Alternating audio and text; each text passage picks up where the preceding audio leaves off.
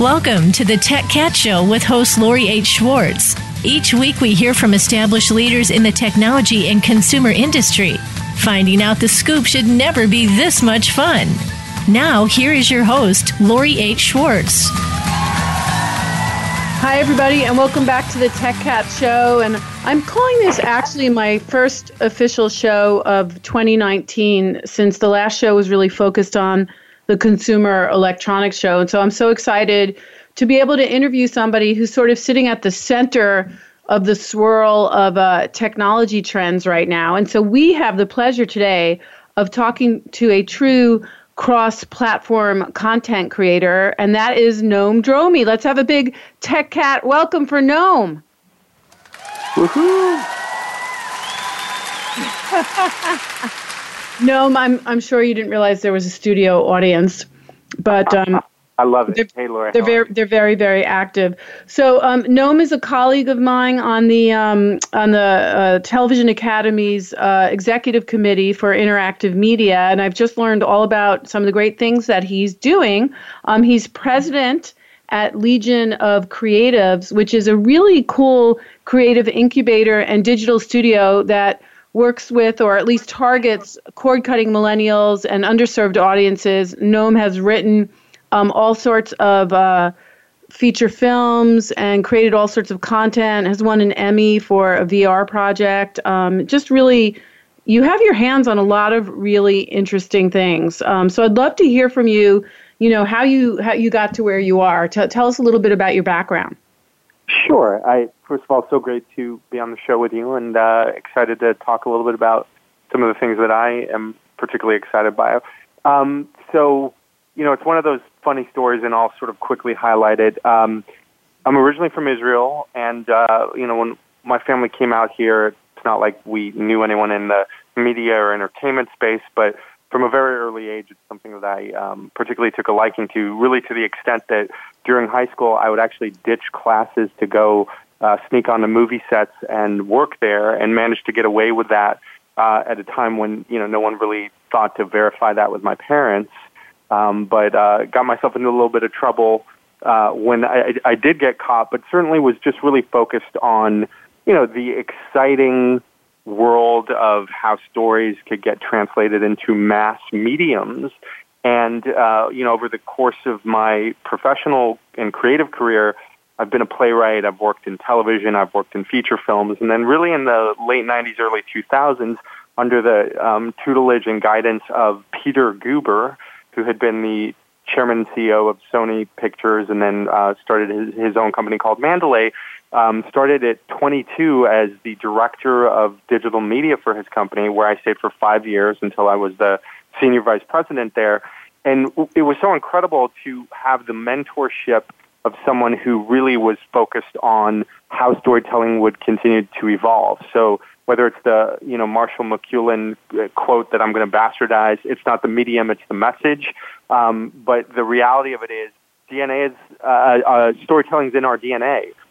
Cave paintings are storytelling. Shamans around the campfire are storytelling. And I really have tried to focus my career on understanding these new modalities and these new platforms, and how are they going to be relevant. That has included, obviously, the big shiny buzzwords like transmedia, VR, AR, things of that nature. But I'm also just really focused, and this is in my work now also as a professor in the graduate film program at Loyola Marymount University in Playa Vista, what are the new ways and new experiences that consumers are going to look for, that storytellers should develop for, and have really tried to make that a focus of the work that I do at this point. God, there's so much to talk about just in what you said. And of course, the other day when Noam and I were in a meeting, we discovered that we're both teaching at LMU, which is hysterical. but that's a whole nother conversation. And also your work with Peter Guber is so interesting. So how do you, when a project comes to you, how do you guys determine what you're going to do with it? You know, are your clients coming to you and saying, we want a VR project, we want a broadband project, we want a game, we want this? Like, how does it sort through? Sure. No, it's a great question, and I'll answer that in this respect. You know, the starting point with stories you know, as I was saying before with that quote, is that stories are platform agnostic. Whether you're out with a friend and telling someone a great story, or you're seeking it out on television or on a streaming platform, or going to a location-based experience, you just want something that you can really be taken in by and be immersed in, whatever that means. So the entry point is always, well, what really is the best way to tell this story?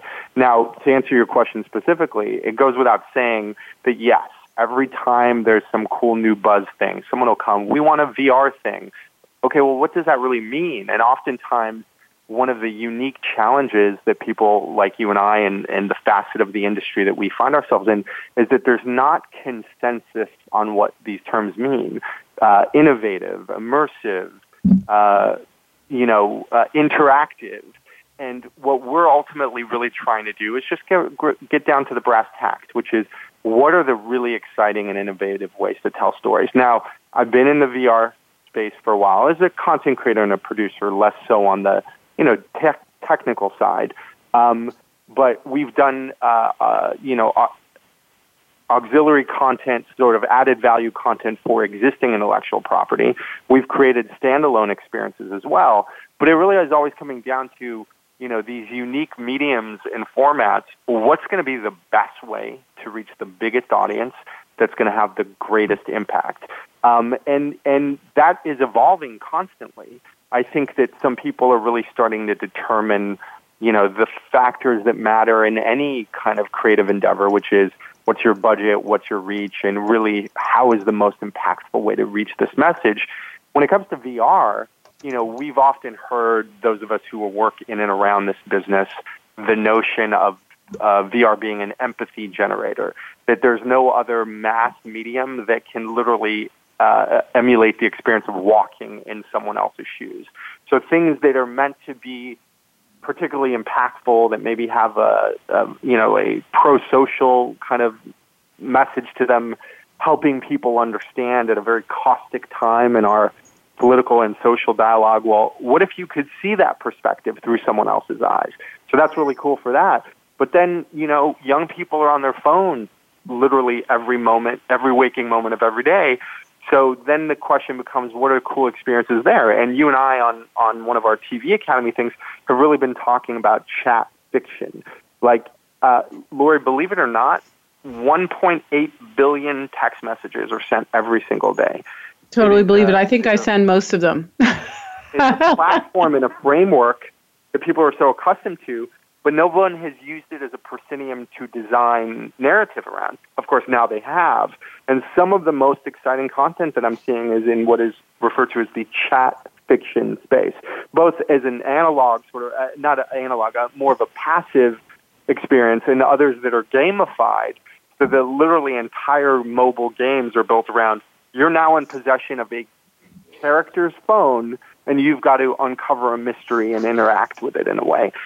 These are just cool times, and our clients trust that we are going to expose them to accessible mediums, to new mediums, and to innovative and unique ways to tell their story. Well, how are you guys as a company keeping up with all of this? Are you each charged with just paying attention? Do you have someone who is on the lookout?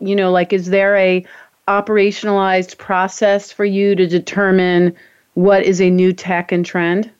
Sure. So my honest answer is going to be that in some respects it's creative chaos. So, I am a lifelong learner and really try to stay abreast of all the trends myself. Honestly, and I'm sure you can relate since we're fellow professors, one of the greatest benefits of teaching is just understanding what, young people, that millennial and Gen Z cohort, are focused on and spending their time doing. And then certainly, we employ people within the organization who obviously I make it their responsibility to really be our trend forecasters and keep us abreast of some of the things that are going on. But I think, look, in general, for those of us who sort of are a little, our version of inside baseball, we see the trends. We see what's going on in AR, VR, MR, XR, whatever your acronym jargon of choice is. We see what's happening in esports.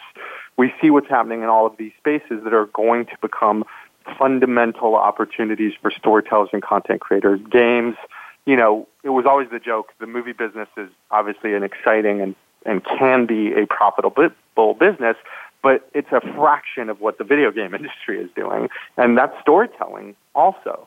So the best answer to the question is we're sort of, you know, we're constantly intellectually curious. We're constantly trying to figure out what is, you know, exciting and likely to succeed, not as a one-off or just kind of a random aberration, but something that will work long-term.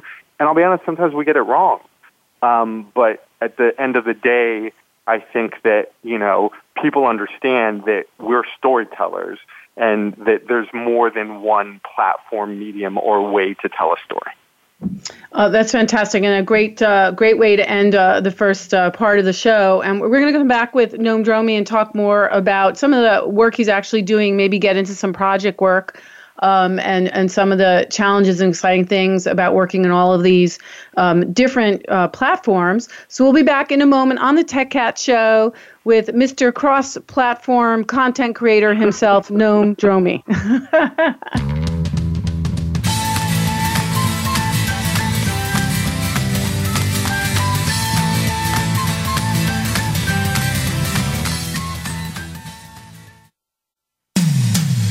When it comes to business, you'll find the experts here. Voice America Business Network.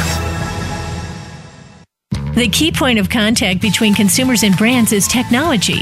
StoryTech, a boutique agency, empowers you to use that tech to deliver your message, engage your customers, and raise the bottom line. How do you track and exploit the trends? How do you stay ahead of industry disruption? And how do you maximize profit from content? From strategy to execution, the answer is StoryTech. Inform, innovate, create. Visit us at story-tech.com. That's story-tech.com. If you currently or aspire to serve on a board or work in a leadership capacity for or with a public or nonprofit organization, where can you turn to get the best advice and practices? How about Leadership Matters with Dr. Cheryl White, Linda Shube, Gerald McFadden, Andre Howard, Tom Wall, and Rihanna Absar? Our program discusses challenges facing both public and nonprofit leaders. Don't miss these practical solutions and tips to enhance your leadership style and effectiveness. Leadership Matters airs live Wednesdays at 2 p.m. Pacific, 5 p.m. Eastern on the Voice America Business Channel. Follow us on Twitter at VoiceAmericaTRN. Get the lowdown on guests, new shows, and your favorites. That's VoiceAmericaTRN. From the boardroom to you, Voice America Business Network.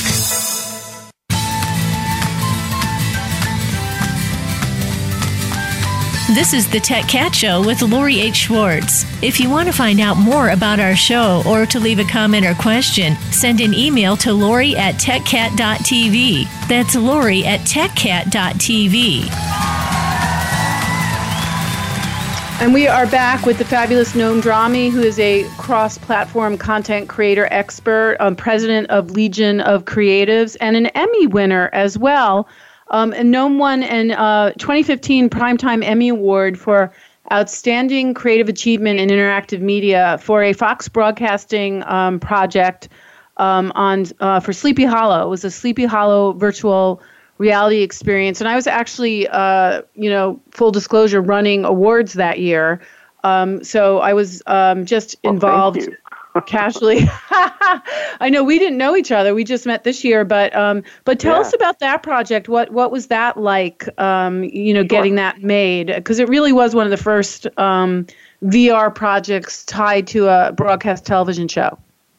Absolutely. And look, it's so funny, and I said this to you when we were chatting the other day. It's like I look at that now in 2019 and sort of cringe in terms of, you know, what we're capable of today that maybe we really weren't then.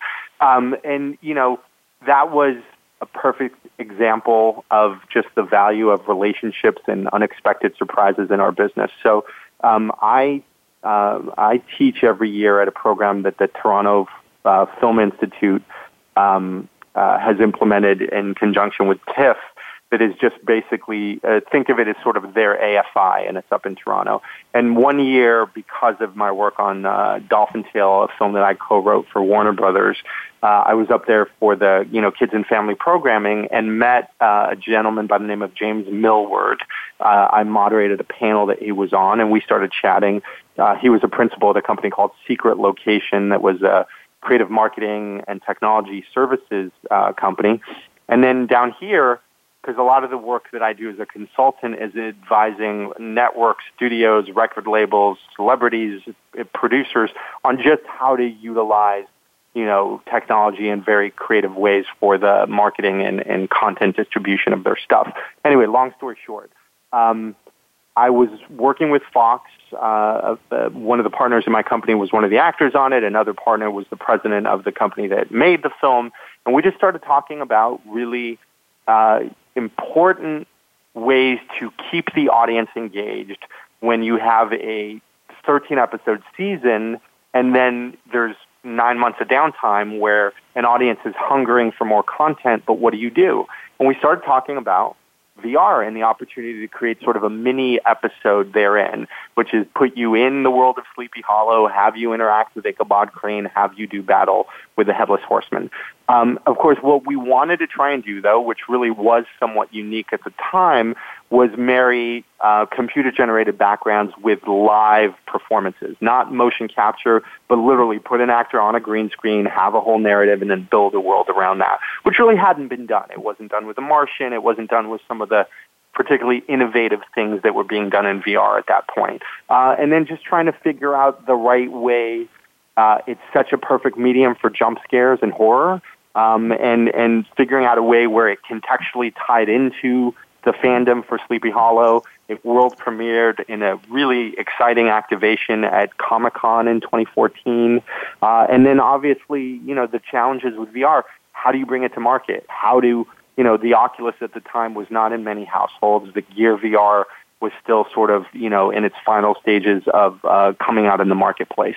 And that was a perfect example. I do a great show, something that we were so blessed and fortunate to, get that industry recognition for, but still something that it demonstrates how far that platform and that type of content has to go before any household can watch it the way they can just turn on their TV and watch Netflix. Well, it's so cool. I mean, that is actually a discussion we frequently have, too, when you're determining eligibility for any award program is, where does this fit into the scope of things, right? Is that a question that you get when you and your clients agree on the platform you're going to execute on? Always. Because, look, at the end of the day, to do the awesome thing that 4 people see is probably not the best use of resources and resourcefulness. Right. And I don't know if you saw the Academy Award-winning VR experience, Alejandro González-Iñárritu's Carne y Arenas. It had a refund here at LACMA about a year ago. And that's just a transcendent experience. Back to the discussion about the empathy generator. There's, again, whatever one's political belief system are, the conversation about the southern border is one that has a lot of passionate debate, but not many people who actually know what it's like. What's it like to be a migrant crossing the border when Border Patrol agents point guns at you? And what literally, like, hairs on the back of my neck just stand thinking about that, because they created an experience that from taking off your shoes to standing in sand to everything else. And I remember having the visceral experience of having border agents point guns at me in this virtual world. And my body was literally like, they're like, get down. And I dropped to my knees, because for a moment you're like, oh my God, this is really happening. And that's the dream. That's the thing that is so important about what the opportunities here can do, because we talk about the broader media and entertainment space diversity, but there's really a lack of diversity in technology, and certainly in the intersection of technology and media, and these important perspectives from marginalized and disenfranchised people. What better way to do that than to actually emulate to the best of one's ability how seeing the world through that person's eyes. And that's what's really important to me about that aspect of the space. But again, if five people see it, maybe there's a better way to tell that story. Right, and then you can eventually get to some of these more intricate technologies. And you and I were briefly talking about another area that ties into VR, which I'm absolutely fascinated by, which is location-based experiences. And we've talked about that before on the show. We interviewed Camille Cellucci from The Void, and it's just come up a lot because it's a opportunity to finally monetize VR in a way that hasn't happened before. In parallel is also what's happening in live theater with these experiences where the audience takes part in the show. And I know you're very excited about that. Are you looking at that for some clients? 1,000%. I think, sort of just to take a step back really quickly, I think what is so important about LBE, VR, location-based entertainment, virtual reality, whether it's The Void or, for those listening to the show who live in Los Angeles, the IMAX VR theater across the street from The Grove, it's literally how do you create more communal experiences and also more of a sampling of the content. I don't know that we'll ever have a world where every household has a VR headset. For that matter, there aren't going to be VR headsets and, you know, in the same way in literally a few years. But it is understanding that there's still something visceral about sitting in a darkened room with 200 strangers watching flickering images on a screen, which has been going on, for, almost 100 years almost at this point. Maybe not quite 100 years, but a long time.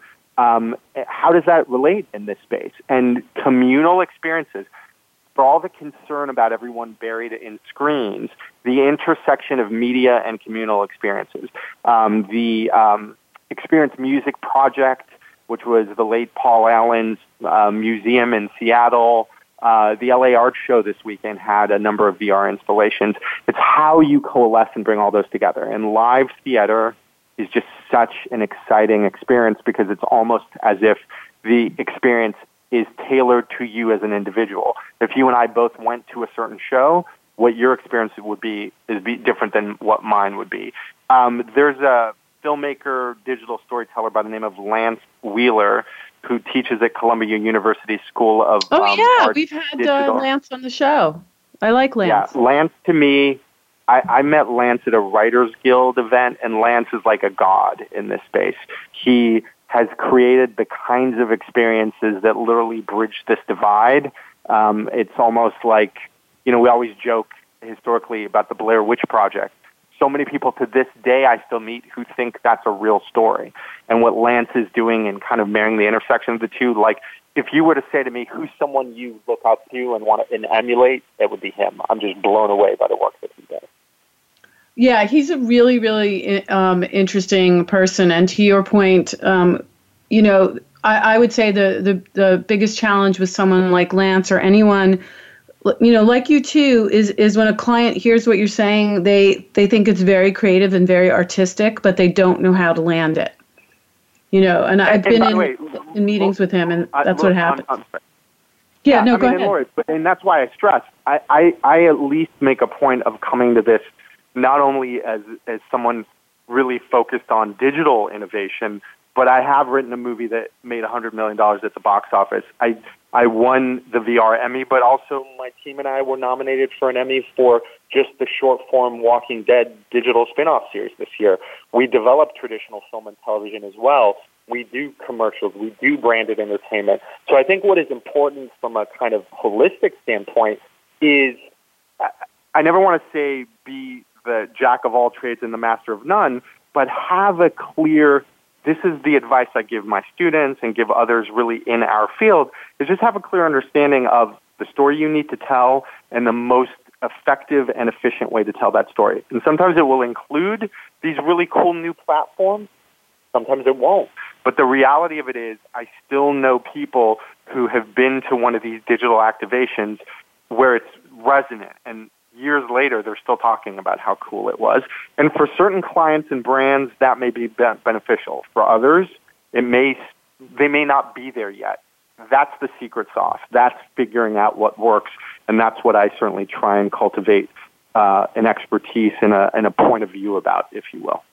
Oh, I love that, because that's logical, and that will make everyone around you comfortable. We have to take another break, but we're going to be back with Noam Dromi, again, the president of Legion of Creatives, which is a really interesting creative incubator and digital studio, really sitting at the center of the swirl of technology by creating content based on the platform it should be on, as opposed to just choosing a cool platform, which is, you know, unfortunately a habit that a lot of folks get into, jumping onto a trend. We're going to be back in a moment with Noam to talk more about some of the things that he's seeing, that he's most excited about coming down the pike in technology and content, and maybe try and get some secrets out of him of some shows he's working on.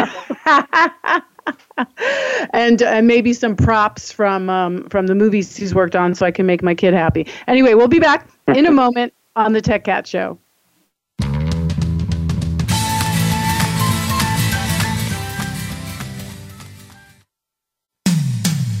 When it comes to business, you'll find the experts here. Voice America Business Network. The key point of contact between consumers and brands is technology. StoryTech, a boutique agency, empowers you to use that tech to deliver your message, engage your customers, and raise the bottom line. How do you track and exploit the trends? How do you stay ahead of industry disruption? And how do you maximize profit from content? From strategy to execution, the answer is StoryTech. Inform, innovate, create. Visit us at story-tech.com. That's story-tech.com. Are you a business leader or executive that wants to achieve more? Not just in it for profit, but to do work you find meaningful that adds more value to more people in more ways. Listen for the Business Elevation Show with host Chris Cooper. You'll hear from successful achievers from around the world with the passion and experience to offer invaluable guidance. The Business Elevation Show can be heard live on Fridays at 8 a.m. U.S. Pacific Time, usually 4 p.m. U.K., on the Voice America Business Channel. Be more, achieve more. The business community's first choice in Internet Talk Radio, Voice America Business Network.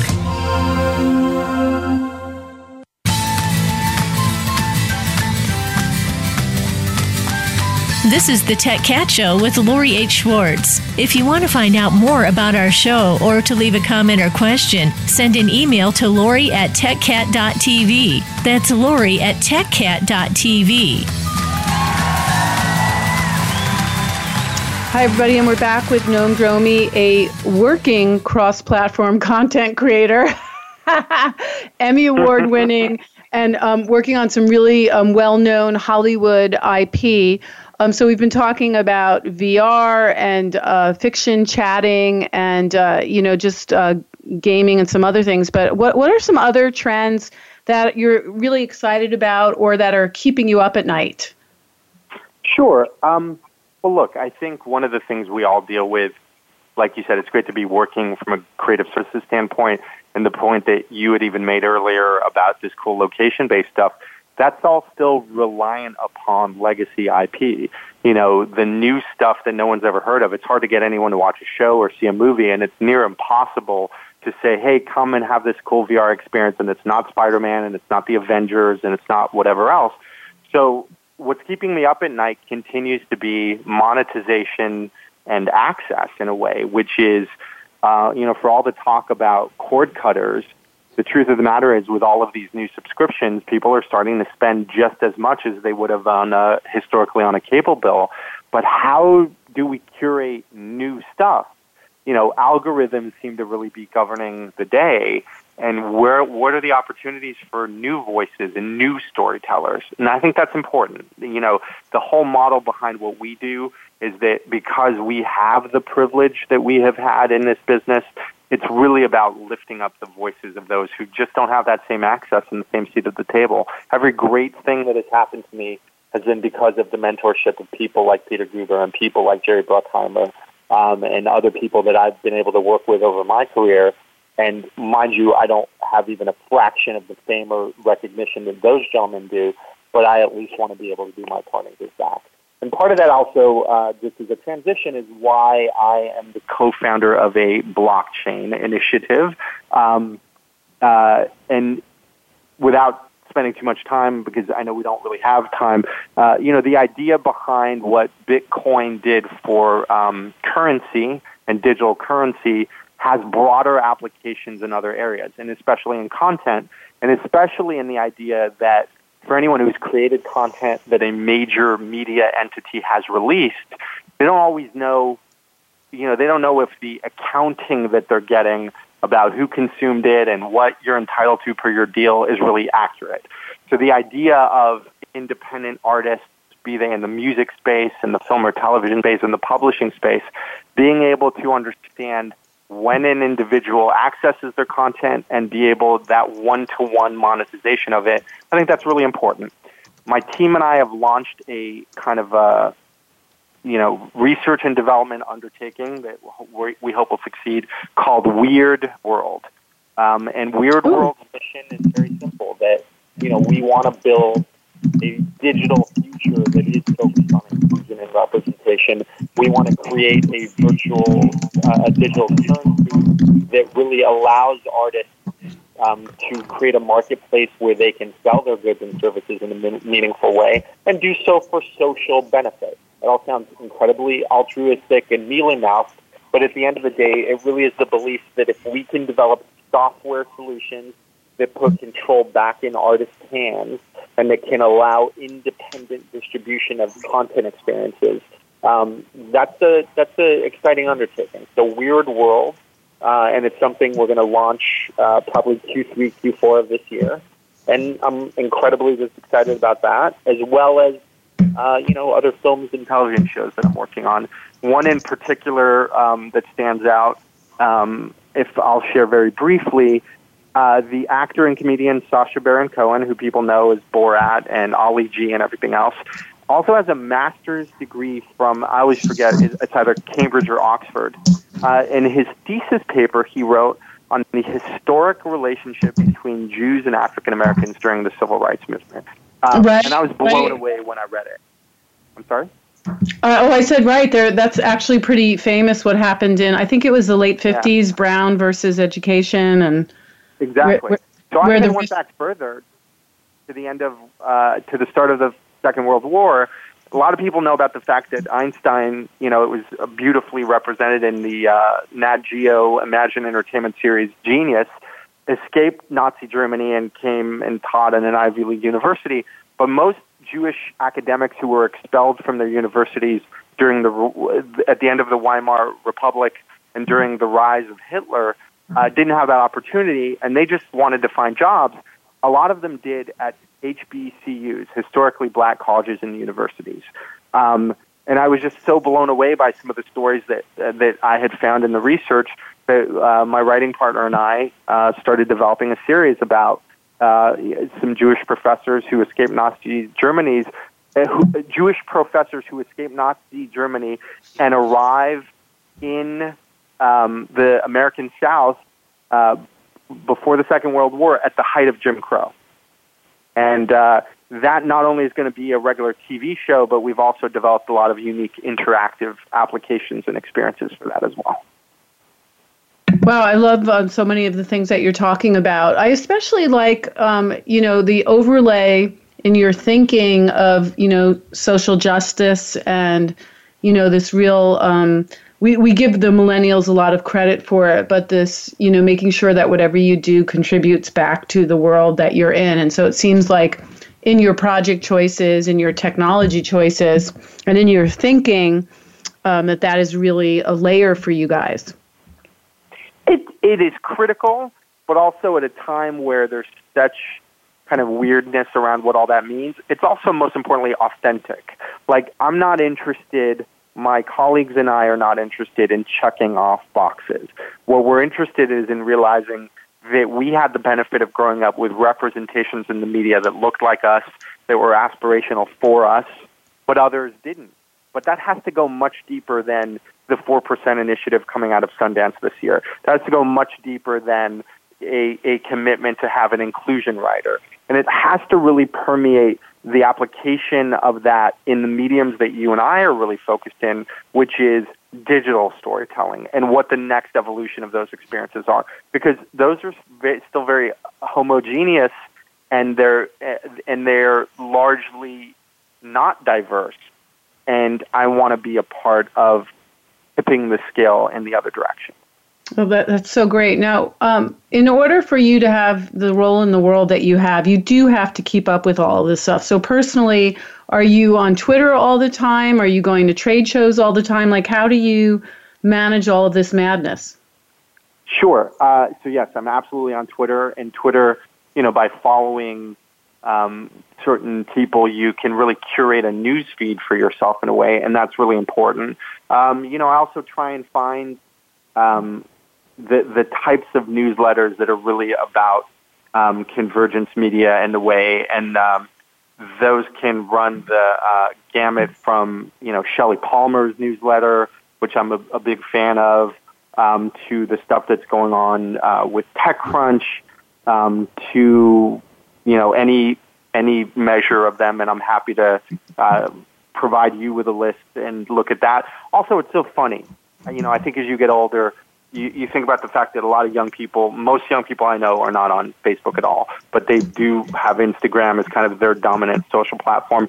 And I never really appreciated the value of LinkedIn, not only as a professional kind of tool to connect people, but also now that they've really expanded kind of the content platform and content aggregation opportunities, the people who I'm following in some respects or connected to there, it's just because they're just incredibly innovative thinkers, and I'm just a sponge, I haven't read strictly for pleasure in a long time, but I say that, but of course all the professional stuff I read is pleasurable because there's always something new to learn. A lot of Medium blogs, a lot of stuff like that. I know people like us kind of enjoy geeking out, so reading the trades is actually kind of pleasurable. And I'm reading a book that I learned about from like an NPR interview from another Israeli. I think it's like 20th century. Oh my God, I can't remember his name right now. I'll have to remind you about it. But it's all about everything happening, and it's very dystopian by accident. So do you find that a lot of people are afraid of what's coming? Yeah, and don't understand it.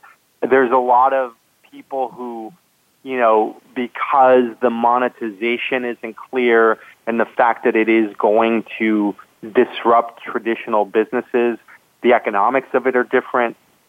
People are very scared, but I'm trying to, literally do my version of Don Quixote and just tin and windmills because, no cool thing happened because someone wanted to be normal.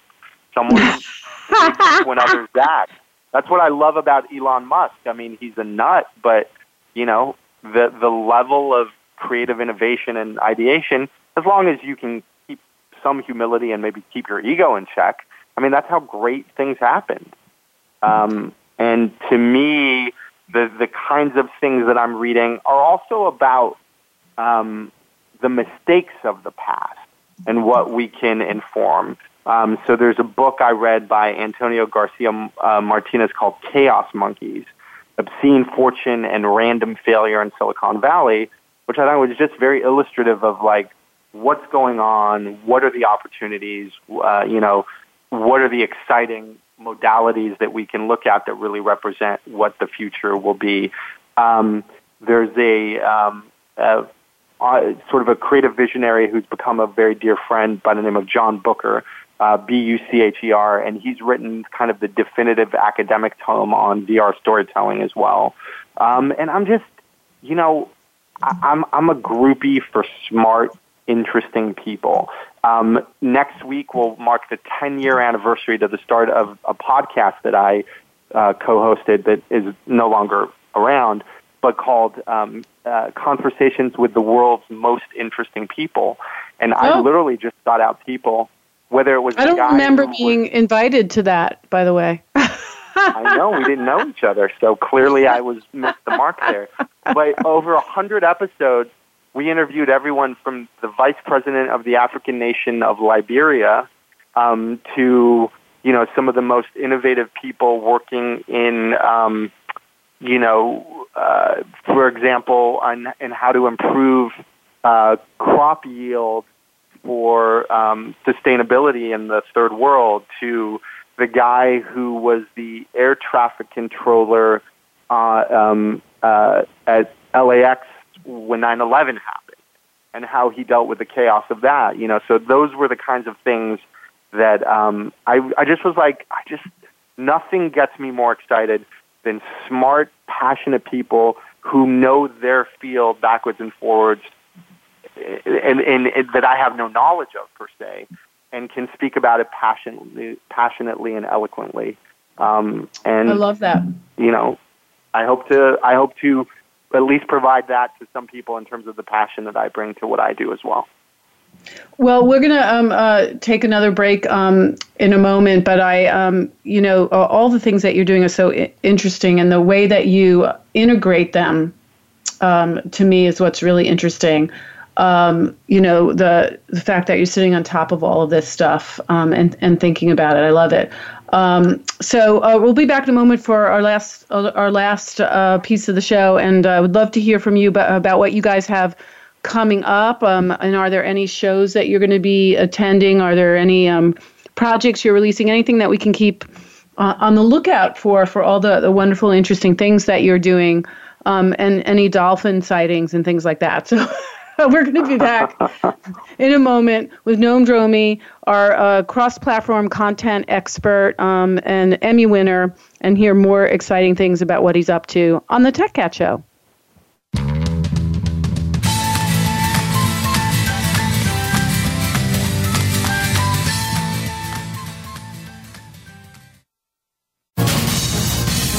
Voice America Business Network, the bottom line in business.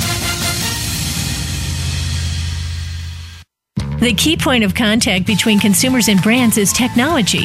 StoryTech, a boutique agency, empowers you to use that tech to deliver your message, engage your customers, and raise the bottom line. How do you track and exploit the trends? How do you stay ahead of industry disruption? And how do you maximize profit from content? From strategy to execution, the answer is StoryTech. Inform, innovate, create. Visit us at story-tech.com. That's story-tech.com. When it comes to business, you'll find the experts here. Voice America Business Network.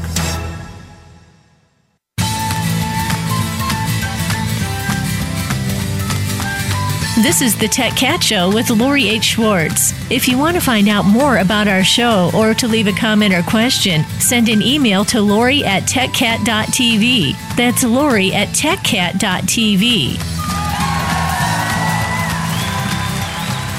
Hi, everybody, and we are back, and we've been talking to Noam Dromi about all the cool things that he's been doing, lots of great projects in a variety of different technology platforms, with this really interesting umbrella of being socially conscious about the world that we're in and kind of opening the door for the underserved. And Noam, what are some of the things that you have coming up that you're allowed to talk about? Absolutely. One of the big areas of focus for me is obviously realizing that, as amazing as things that are going on in North America and in the U.S. specifically, it's a big world out there. So I'm really focused on trying to identify great digital storytellers and innovators internationally. And actually, our colleague, Chris Tomes, who's your fellow governor in the Interactive Media Peer Group for the Television Academy, connected me with a great female director and creative, and we are releasing a web series that she launched that we're now developing into a much bigger brand called How to Know If You're Dating a Narcissist. And what was so interesting in talking to her was about the realization that in Australia, where she's from, they have a much different take on the whole Me Too thing. Basically, their attitude to women who have dealt with you know, abuse in the workplace, sexual harassment, sexual abuse, is, hey, ladies, toughen up and deal with it. That's obviously not a very helpful or hopeful sort of perspective. So she created a web series that's sort of a very acerbic and sarcastic and funny way of exploring that. And she's just this incredible personality. So we're going to be launching that on a digital platform near you. It'll be YouTube and Facebook Watch in early March, and then expanding the intellectual property therein. I'm also working with a client on something that I'm particularly excited about, which is a new financial services app for Gen Zers. And just to explain what I mean, you know, starting to think about investing early is really important, but Charles Schwab and Fidelity maybe aren't really focused on 22-year-olds or 18-year-olds for that matter.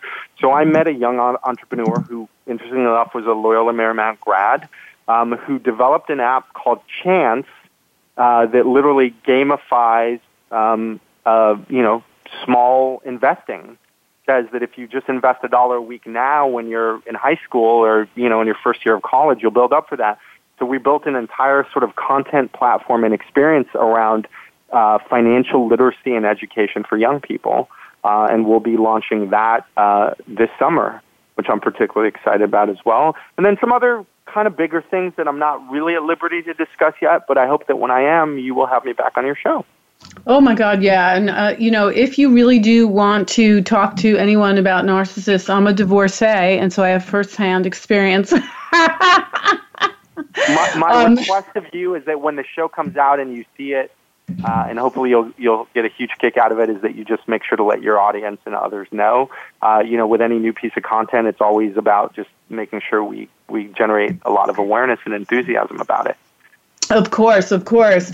Well, one thing I'd like to hear from you, just because I am in the event business, is are there trade shows that you make sure that you absolutely go to feed the machine, since you really do have to be up on all the latest, you know, tech and content models? So I'm going to give you the honest but then somewhat aspirational answer, which is I want to go to a lot more. The truth of the matter is time and circumstance sort of make it a little bit difficult every now and then. So I'm going to be going to Digital Entertainment World in Marina del Rey next week. I always find that their fireside chats and keynotes give me a great perspective on the world of digital content. I've spoken there many times. I've moderated a number of panels there many times. I think that those are particularly exciting. And also, just because I am a big believer in the importance of mobile in that space, I will also, at the end of this month, be attending the Mobile World Congress, which is in Barcelona. Yeah, I've actually done tours there in the past, and that is really a great show for understanding what's happening globally, because we're such an Apple world in America, but the rest of the world is so Android. So it's really, really interesting to go there to get perspective. And I'll be out due as well, so we can definitely meet up there. But just from a strategist perspective, why do you think it's so important to go to these shows? Well, I mean, look, the truth of the matter is, as much as I had shared with you, I'm intellectually curious and passionate, and we have people in our organization who are focused on that. You're never fully going to grok what's happening and what matters until you can actually interact products and people and understand kind of the promise of why these things, in theory, these companies, these services, these ideas can really become the next great, big, cool, disruptive thing. Trade shows are just critical because I think they give you that perspective and that vantage point. I've met great friends when I've gone to relevant industry trade shows. But most importantly, you're never going to have an opportunity in a kind of dedicated burst of time to really hear the perspectives of the best and brightest in your field, or a field that, you know, is an area of focus in your professional life, and really understand what it is. I went, just to show you the randomness of a trade show I went to recently, I went to a cannabis and technology conference because obviously there are certain states in the U.S. where recreational cannabis is now legal, and I just wanted to understand what the intersection of that and technology and kind of entrepreneurship and innovation would be as well. Not to mention content, which is obviously a critical area for me. What are the SVOD OTT plays for enthusiasts in that space too? And the only way you're really going to meet the best and the brightest at one time in one space is if you go to a trade show. That's good feedback too, and helpful to some of us who make a living at them. And just last thing, like what is keeping you up at night? Is there any, solution out there or tech or anything that worries you a little bit, that you are nervous about because of maybe it could go wrong? That's a great question and sort of a tough one to answer. As I said, when we spoke in your earlier segment, more broadly, just understanding, the business that maybe existed when you and I first started, the opportunity of real financial success if you followed a certain path, that's largely not the case anymore. So, the 2007 Writers Guild strike in some respects, because I'm also a member of the WGA, was really about fighting the cause of creatives, ensuring that they actually had a role and a ability to earn a living in this space. And that continues to concern me, that I think it's great that there's a democratization of the process, that there's accessibility in a way that there had never been before. But I'm also concerned that as we get more fragmented, a lot of the smaller businesses don't exist anymore. And they're now about, the vertical integration of these smaller digital plays. I just want to make sure that means that, those on the sidelines still get an opportunity to play in the game. Oh, I like that. That's a good way to think about it, because I have to talk to so many people who have such fear about what's coming and are worried that they won't be able to keep up. So it's great that you have that understanding of that, but are still positive about it. So we have been talking to the fabulous Noam Dromi, and Noam is again president of Legion of Creatives, which is a really cool digital studio doing really innovative content across multiple platforms and serving the underserved. And also is just a great thought leader himself, a writer, producer, and a strategist who specializes in cross-platform, and a professor, which I think is really important because it really does, to your point, keep us exposed to younger minds. And teaching, I think, is probably the greatest thing you can do with your life anyway, in so many ways. Absolutely right. Agree. I wish that they gave teachers more money because of the value of what they all do, not even about us, just in general. Yeah. Yep. But it's such a great joy because I learn as much from them as hopefully they learn from me. All right. Well, we'll be back next week, hopefully with someone just as interesting. And check out legionofcreatives.com. And Noam, where are you Twittering or blogging? Where else can people find you? Sure. At Noam Dromi. So that's at NOAMDROMI. And that'll link to, things that I'm interested in and, articles and whatnot. I've got to get back into the blogging. I've fallen a bit back on that, but I will be sure to let you know when I do. I think it's probably because you're a little busy. Anyway, this is Lori Schwartz. Thank you so much, Noam. And we'll be back next week on a new Tech Cat Show, speaking tech with the best.